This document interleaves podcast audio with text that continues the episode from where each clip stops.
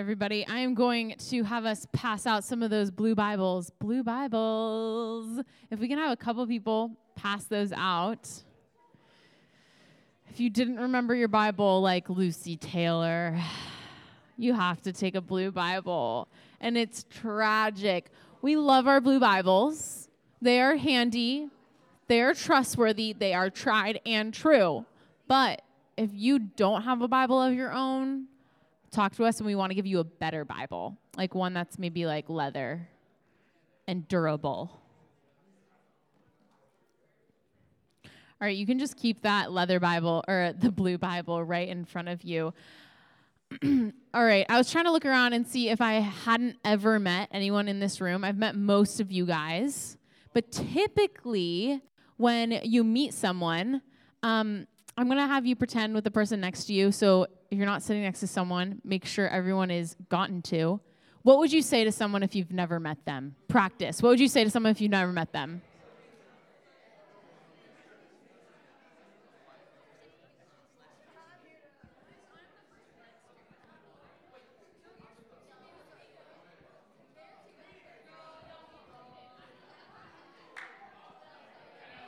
Maybe what's a question you would ask them?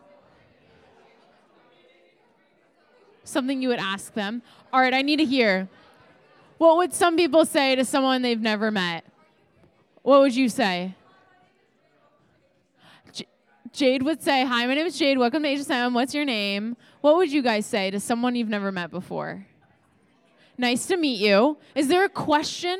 A question? Greetings. Is there a question you would ask someone? Tristan?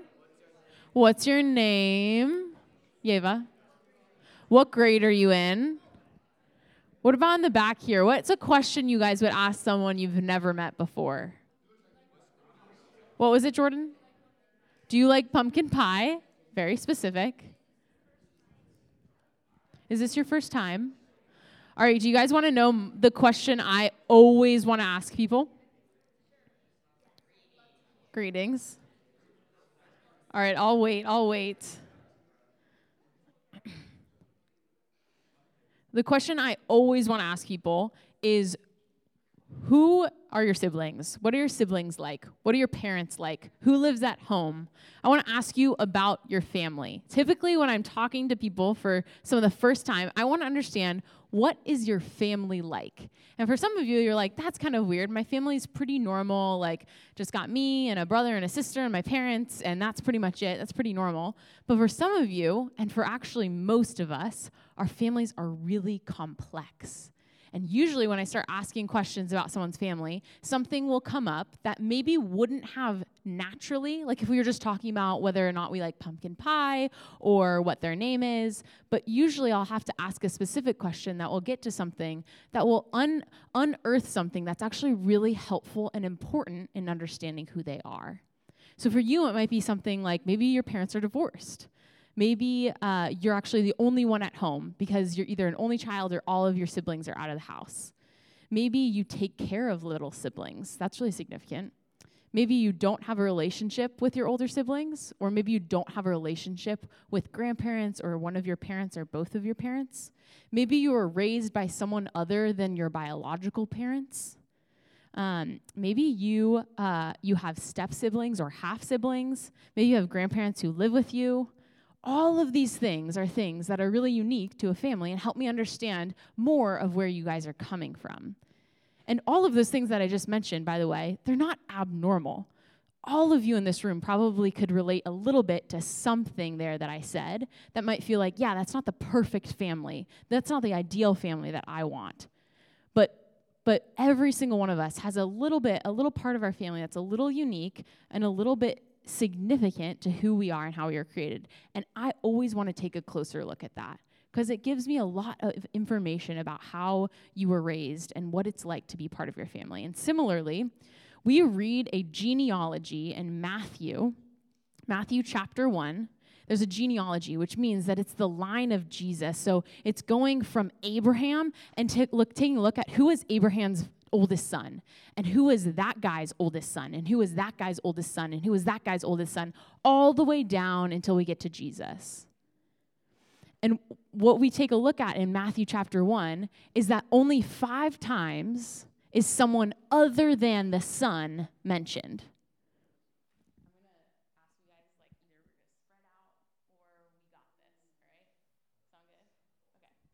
All right, so what we're doing here is we're taking a look at the, the dad and their son and their son's son and their son's son's son and their son's son, son, son, son.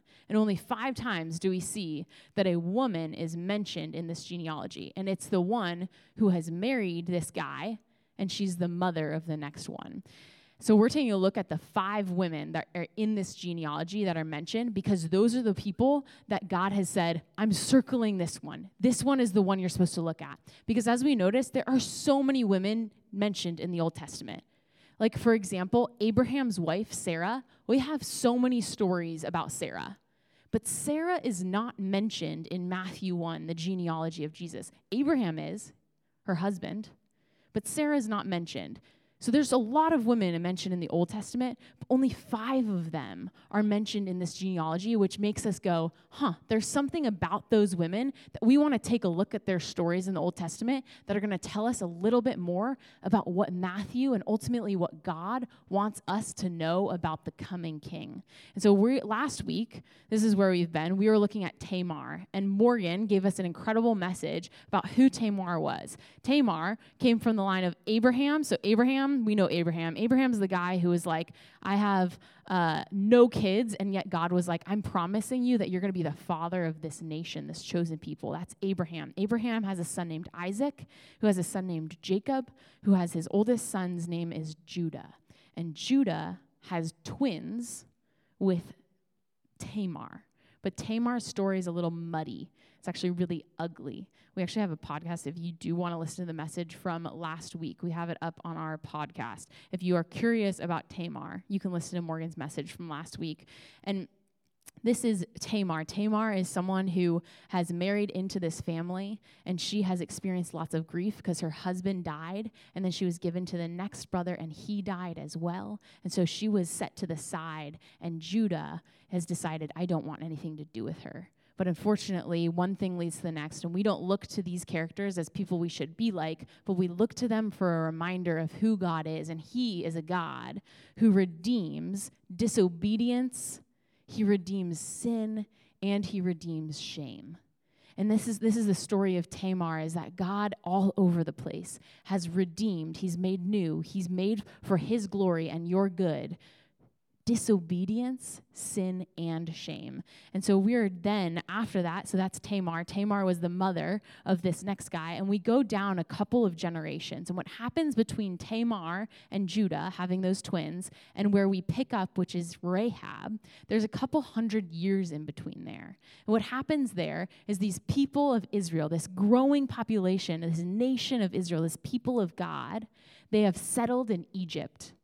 And what we're going to see is a little map. And this map, where it begins off to the left, is where these people have settled. And for about a couple hundred years, we see a couple de- generations in Matthew 1 of these people who lived in this, in this place. And then the Pharaoh of Egypt, so fa- the Egypt ruler, Pharaoh, he says, These people are getting too big, and so I'm actually going to enslave them. And so he, he made them do manual labor. And then what we find is that the people of God are meant to be set free. And God says, I have a promised land for you, which is ultimately up there to the top left. That's Israel. And that's the promised land for the people of God. And God is saying, I want to bring you to that place. And so what happens is Moses, if you remember this guy, Moses is the one to lead his people out of the uh, slavery of Egypt towards the promised land. And Moses, he, he actually um, warns Pharaoh that there's going to be plagues, bad things that happen in the land. And the very last one, and I'm saying all this because all of it's going to culminate in the story of Rahab. There's this, this 10th plague and it's when the angel of death will pass over all everyone in Egypt. Actually, it even says everyone in the world, and it's going to actually kill the firstborn male, which would have been devastating.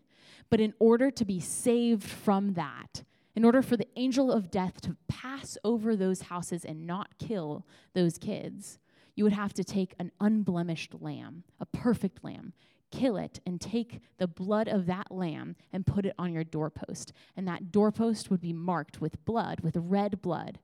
And the angel of death would pass over those homes and keep those people alive. And so the people of Israel survived this last plague. And that was the last straw. Then the Pharaoh said, Goodbye, I don't want you anymore. You're killing my, my people. Go.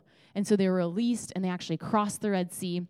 And then for 40 years, they go on this little roundabout journey where they are wandering in the wilderness, waiting to get the okay, the green light from God to go to the promised land, to enter into Israel the place where they were longing for. And here we pick up in the story of Joshua, this woman who comes into the picture called Rahab. I'm going to have you open to Joshua chapter 2. Joshua is going to be kind of after some of those first five books of the Bible that you might have recognized, they're called the Pentateuch. And those are that's the story of everything I just described. It's like everything from Adam all the way until Moses. And then after Deuteronomy is Joshua. If you've hit like um, Judges, you've gone too far. First Kings is too far. But Joshua, we're in chapter two. And this is when the people of God are re- literally on the banks, on the other side of a river, and they can see the promised land. And they're waiting for God's okay, his green light to say, go. And what we see here is, is Moses actually gives over control to Joshua, and now Joshua is in charge of the people of Israel. So Joshua is leading the people of Israel into Israel for the first time. And it says this in chapter 2, verse 1 And Joshua, who's the son of Nun, sent two men secretly from Shittim and spies, saying, Go view the land, especially Jericho. So he's saying, Go. I'm going to, I want you to go to Jericho. And what we see here on this map is that, do you see that like top? There's Ai, and then there's Gilgal, and then there's Jericho. And Jericho is just over the bank of the river heading into the promised land. And this is the first town that God has said, Go, take over this place, and from this place, you'll be able to take over the entire promised land. And so here we have Joshua getting ready to enter into Jericho. And we are going to meet Rahab here. And the first point that we're going to look at over the next 10 verses is that God is concerned for his people. So we're going to learn through this story that God is concerned for his people. And we see this in verse 1, the second half of verse 1. It says this And they went and came into the house of a prostitute who ca- whose name was Rahab and lodged there. Unfortunately, it takes all but one sentence for these two spies to ruin their entire mission and actually wander, probably purposefully, into the house of a prostitute. These two men are not honorable, they are not stand up, um, they are not honoring to God, and yet, God is going to allow his purpose to come through even their disobedience and sin. God is concerned for his people and these two men are about to ruin the entire history going forward by ruining their cover. And yet, God says, you know what? Instead of walking into the house of someone who does not love me, you are going to walk into the house against all odds of someone who's going to point you towards the heart of God. God is concerned for his people. And so they wander into this house uh, of a prostitute, and her name is Rahab. And it says this in verses 2 through 7. And it was told to the king of Jericho, Behold, men of Israel have come here tonight to search out the land. Then the king of Jericho sent to Rahab, saying, Bring out the men who have come to you, who entered your house, for they have come to search out all the land. But the woman who had taken the woman had taken the two men and hidden them. And she said, True, the men came to me, but I did not know where they came from. And when the gate was about to be closed at dark, the men went out. I do not know where the men went. Pursue them quickly, for you will overtake them. But she had brought them up to the roof and hid them with the stalks of flax that she had laid in order on the roof.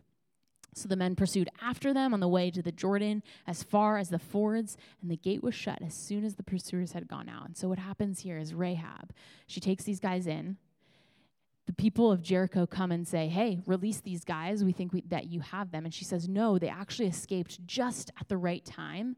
And so go run after them because they're, they're out there and they're heading back to their camp. Go get them so that they can't get back to their people and tell, tell their people really how to get into this city and how to conquer it. And so the, the pursuers, the people of Jericho, go and they go and pursue the spies. But in fact, the spies were actually just on her roof.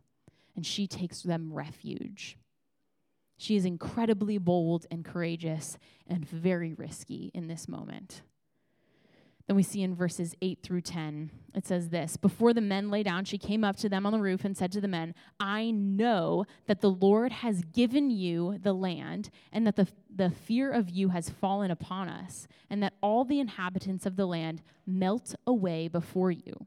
So she's saying here, she's like, everything that's in your path is going to melt away. Every person, every building, every idol, every God is going to melt away before you. I know that your people are serving a God who is very powerful. Says this in verse 10 For we have heard how the Lord dried up the water of the Red Sea before you when you came out of Egypt, which, by the way, that was 40 years earlier. That was probably older than she was, which means that Rahab has heard these stories being told about these people of Israel. And she's saying, I've heard these stories. The, the Red Sea was parted before you in Egypt 40 years ago.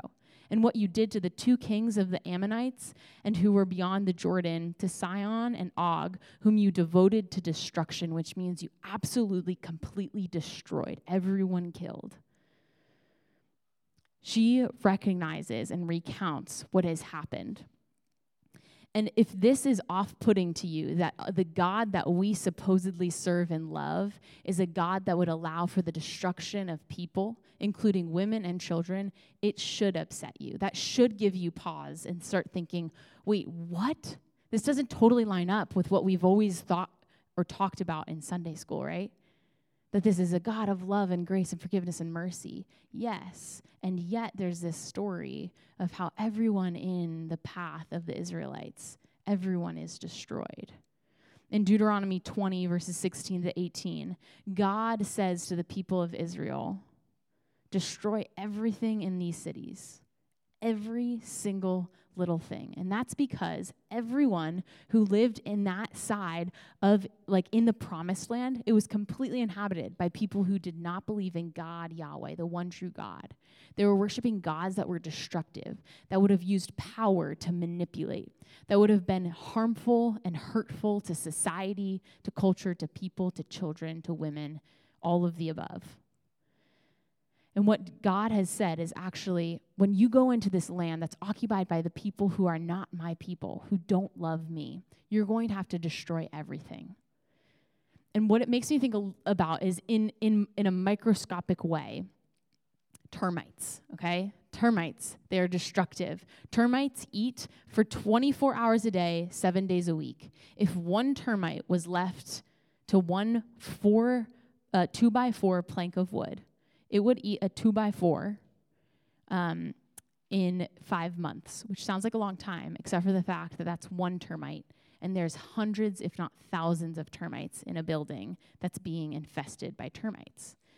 And there are there's over five billion dollars in damage worldwide because of um, termites. Termites are horrible. Like if you have termites, bad things happen. Like your your house is probably getting tented. You have to like evacuate. You have to get rid of all of your food. These termites have to go. How weird would it be if you knew that your house had termites, that everything in it, like the entire structure was being eaten by these things, destroying it, and you were like, but I just want to save like 20 of them. Like, I'm just going to save 20 of these really destructive things that are completely destroying everything that is good and right for survival. And I'm just going to save 20 of them. No, you would never do that. You would say, no, we are going to say goodbye to all of them. Now, in a similar but very, very, very magnified way, God has said, all of these people, they love something other than me, and that is destructive to the vision and the promise that God has for his people, which is serving the one true God. This is life and this is flourishing. And so don't leave a single one of these Canaanites, these Ammonites, these Jebusites, all of these people that, that uh, occupy this promised land, all of them must go because you must not be tainted you must not be brought down. There's already enough sin that lives within this people of God.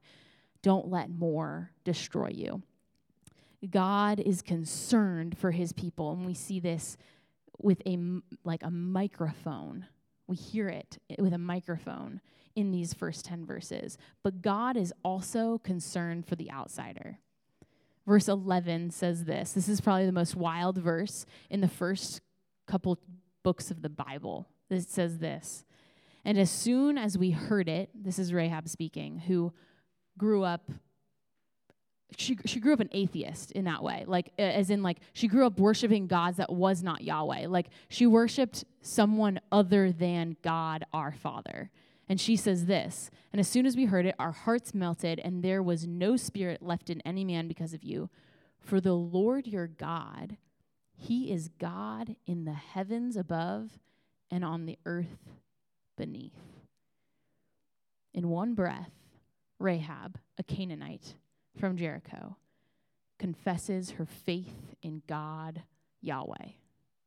This is probably the first time a Gentile, per, someone not a, a person, an Israelite, not a person from Israel, from this group of people, it's the first time that a Gentile has professed their faith in God, Yahweh. She says, He is the God of heaven and earth, and I believe in Him. And is with this profession of faith that Rahab is saved. Hebrews 11:31 is known as the hall of faith. These people who have incredible faith that have moved mountains. And it says this By faith, Rahab the prostitute did not perish with those who were disobedient because she had given a friendly welcome to the spies. Because of her faith in God Yahweh, Rahab will be saved. God is concerned for the outsider. Verses 12 through 15, and then I'll read verse 18. It says this this is her escape plan. This is her great escape from being destroyed, starting in verse 12. Now then, please swear to me by the Lord that I have dealt kindly with you you also will deal kindly with my father's house and give me a sure sign that you will save alive my father and mother, my brothers and sisters, and all who belong to them, and deliver our lives from death. And the men said to her, Our life for yours, even to death. If you do not tell this business of ours, then when the Lord gives us the land, we will deal kindly and faithfully with you. Then she knelt she let them down by a rope through the window for her house was built into the city wall so that she lived in the wall. And then I'm going to skip down to verse 18. It says this, behold, when we come into the land, you shall tie this scarlet cord in the window through which you let us down, and you shall gather into your house your father and mother, your brothers, and all your father's household. The escape plan is when they take over the city. She's going to take this scarlet, this red, this blood-stained cord. She's going to hang it from her window, and everything in the city will be destroyed other than her household. Does that sound familiar to you? Does that sound a little bit like the Passover when the, the blood of the lamb is on the doorpost and the angel of death will pass over every house and not kill the ones who are in that house? She is to put a scarlet cord, a blood-stained cord, out of, like a rope out of her window and that will be the sign to, to pass over her house and keep her household alive when the city is taken down because of her faith. Not because she cracked the code. Not because she guessed right. Not because she was kind enough or good enough or helpful enough. No it's because she declared that she believed in god the father god yahweh the god of heaven and earth that is because that is the reason why she was saved from destruction. Later in in verse uh, chapter 5 verse 13 to 15 we have this encounter where there's an angel a messenger of yahweh verse 13 says this when Joshua is by Jericho. So the, the spies come back. They've told Joshua, hey, here's the deal. We've got this gal. She's gotten, she has us in good hands, but we're going to save her family. We're ready to go when you are, Joshua. And it says this when Joshua was by Jericho, he lifted up his eyes and looked, and behold, a man was standing before him with his drawn sword in his hand. This is a messenger of Yahweh. And Joshua went to him and said to him, Are you for us or for our adversaries? I'll pause here. I went to the Cowboys Commanders game on on Thanksgiving Day. I was in Dallas. Very fun. I dressed up as the Grinch. Unfortunately, no one saw me on TV. That was my goal. It didn't work. But when I was walking around in my Grinch costume in the stadium, I wasn't wearing any Cowboys gear. I wasn't wearing any Commanders gear. And so people were kind of wondering like, are you for us or against us? Like which team are you on, right? And I was kind of like, I'm on neither team. Like I'm I'm actually just like here to have fun. Like I just want to take pictures with kids. I want to like make people laugh and I really just want to get on TV. And so I was really on neither team. I don't care about either team. I was just for fun. It, in this moment, Joshua comes face to face with with a messenger of God and he says, "Are you on the Israelite team or are you on Jericho's team?" And this is what he responds, "No. I'm not on either." But I am the commander of the army of the Lord. Now I have come. He's saying, I'm not on your team, and I'm not on their team. I'm on God's team. Which in this moment gives room for Rahab to be part of the community of faith. It isn't that God has said only the people from this line, from this descendant, can be my people, but he is saying, anyone who believes in me, which is often these people called the Israelites, but also anyone else, will be part of the family of God. And in Joshua 6, verse 22, we see that this comes to fruition. Verse 22 says, But the two men who had spied out the land, Joshua said, Go into the prostitute's house and bring out from there the woman and all who belonged to her as you swore to her. So the young men who had been spies went in and brought out Rahab and her father and mother and brothers and all who belonged to her. And they brought all her relatives and put them outside the camp in Israel. And they burned the city with fire and everything in it. Only the silver and gold and the vessels of bronze and of iron they put into the treasury of the house of the Lord. But Rahab, the prostitute and her father's household, and all who belonged to her, Joshua saved alive. And this is amazing. It says, And she lived in Israel to this day because she hid the messengers whom Joshua sent to spy out Jericho. God is concerned for the outsider and makes the outsider an insider. Rahab was saved and brought from the outside of God's people into the inside of God's people. The question must be asked who can belong? Who can access the blessing of the Messiah, which ultimately the Passover and Rahab's cord is just a foreshadow of the coming king, that he would die on the cross, and it is by his blood that we are saved. Clearly, not because of your family, not because of your past, not because of your job, not because what of what you've done or want to do, not because of your nationality, not because of your gender, are you brought into the family of God is only by the profession of faith that you believe that Jesus Christ sacrifice on the cross is enough to cover for your sins. That is how we enter into the kingdom. Who would be the most shocking person for you to walk into church today? If someone walked through those doors today and took a seat in the back right over here, and you looked over and you, you would say, Why are they here? Why are they here? It could be a friend of yours, a relative of yours. It could be someone famous, honestly, where they would sit down and you would go, Why is she here? Like, what motive does he have to be here? As someone comes to mind, perhaps that is the person that God is asking you to believe for, to fight for, to put your life on the line for their eternity for. Someone who would be shocking to be welcomed into the family of God. I was at an FCA at, at, at school, um, at one of our public schools a couple weeks ago, and someone was in there, and a lot of our students were saying, Why is he here? Why is he here? And finally, we asked one of the friends of this person who we know and asked her, why, why did he come? And she said, because he needs Jesus. And we were all humbled in that moment. Why is he here at this FCA, the Fellowship of Christian Athletes? We're talking about God. Why, why is she here at church today? Why is, why is he at HSM tonight? Because they need God. It is a good enough reason for them to be in this room.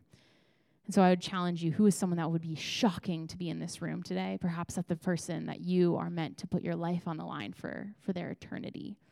God is concerned for his people, he's concerned for the outsider. And finally, he is concerned for you. In Matthew, after the genealogy, he talks about Mary, the mother of God. And Matthew says this She, Mary, will bear a son. This is writing what the, the angel would would say, Angel Gabriel would say to her, and you shall call his name Jesus, for he will save his people from their sins. He will save his people from their sins, but not just his people. Later in 1 John 2, verse 2, he says this He is the propitiation of our sins, meaning he is the replacement, like he's taken on our sin, and not for ours only, but also for the sins of the whole world you too are welcomed into the family of God, not because of what you have done or said or what you hope to be or what you hope never to be. You are welcomed in the family of God because of Jesus' sacrifice on the cross. And you get to say yes to that sacrifice and say, I want to take that as my own. God, would you take my place? Would you judge Jesus instead of me so that I could spend eternity with you in your presence? Rahab is a beautiful story of how God is concerned for his people. He's concerned for the outsider, and specifically, he is concerned for you. And we are anticipating the coming Messiah as we lead up until Christmas. I'm going to pray for you guys here. If you guys would stand with me, and I'm going to pray a blessing over you as we head out into the rest of this Sunday. God, thank you that you have. Uh, brought to us a story of someone who is incredibly imperfect, um, a person like Rahab that we ultimately, um, Lord, we we don't strive to be like because she actually just has a unique story on her own. But Lord, we look to her as an example of who you are, a shadow of who you are. God, you're a God who has made a way for the outsider to become on the inside of the family of God. Lord, thank you that you've pursued us, that you've welcomed us in, and that you've made a way for us to be part of your family. In your name we pray. Amen.